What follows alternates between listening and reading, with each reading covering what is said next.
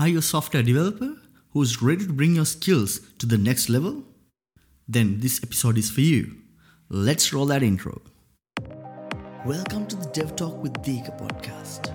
Here we'll explore the world of software development and all the exciting ways it's been used to build modern web and mobile app experiences.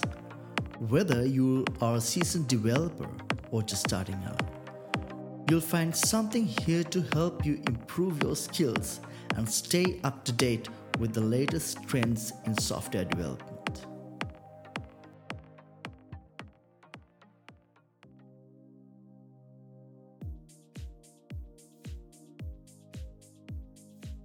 So, these tips will help you to get that required respect as a senior engineer, which could change the perspective of the management is looking at you and could potentially find some career advancements as well. So, let's begin. Tip number one learn to take responsibility. So, you can start this with taking the ownership of your code base. You, can, you could start fixing those small broken windows that everyone is avoiding. So, that will help everyone and uh, save a lot of time as well. Or maybe fix that README file which is outdated to like dinosaur ages. Another great place to start is write unit test which covers every aspect. A responsible developer is always a developer who writes unit tests. So make sure you do that. And we can start from there as well. And importantly, put your thoughts on the table all the time. Make sure you give your input all the time in all the conversations. Your solutions might not be the best one so no one is accepting that. But the important thing is your collaboration. From these small things, you can gain trust and show that you're a capable person of taking responsibilities. Tip number two make sure you have the data before responding. Whenever you communicate, make sure you back yourself with good data.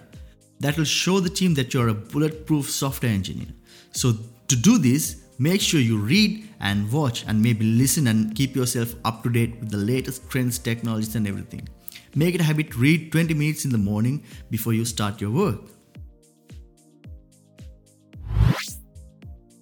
Tip number three make sure to get back to people who you said that you'll get back.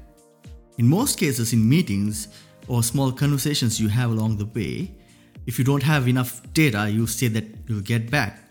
But in sometimes developers forget this because you have a lot of work to do. A good way to handle this is maintaining a small notebook and make sure to at some point in the day that you get back to these people and address all these problems.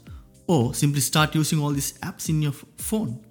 Those calendars, reminders, those apps are there for a reason. So start using them. Tip number four be on time for meetings. This is a very, very, very, very important one. If you do not attend to meetings on time, you're wasting the time of other people who are joining as well. So make it a habit to show up on time. Maybe you could add your meetings and events to calendars with reminders. And if you could read the meeting agenda before attending, that would be great as well. So you are prepared for some valuable input as well. Tip number five Start writing what you have learned. Start a blog and document what you have learned so far. This will help your fellow developers and this will put yourself out there in the industry, out there in the internet. The more you write, the more people get to know your name. Tip number six learn to communicate.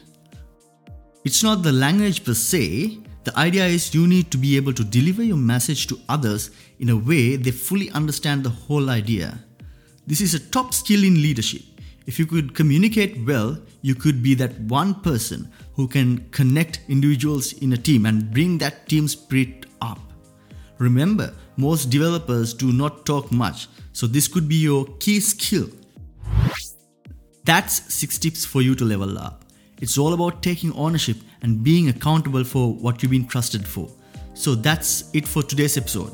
Hope you guys enjoyed and learned something new. Be sure to follow me on Twitter at Shuboothi. You'll find my handle on the description.